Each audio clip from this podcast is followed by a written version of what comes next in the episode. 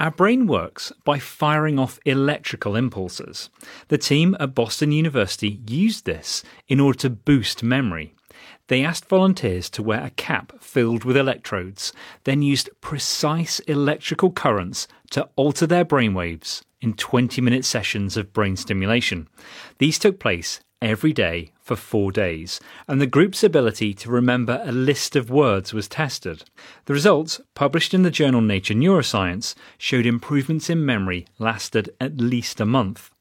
The researchers were able to boost two types of memory.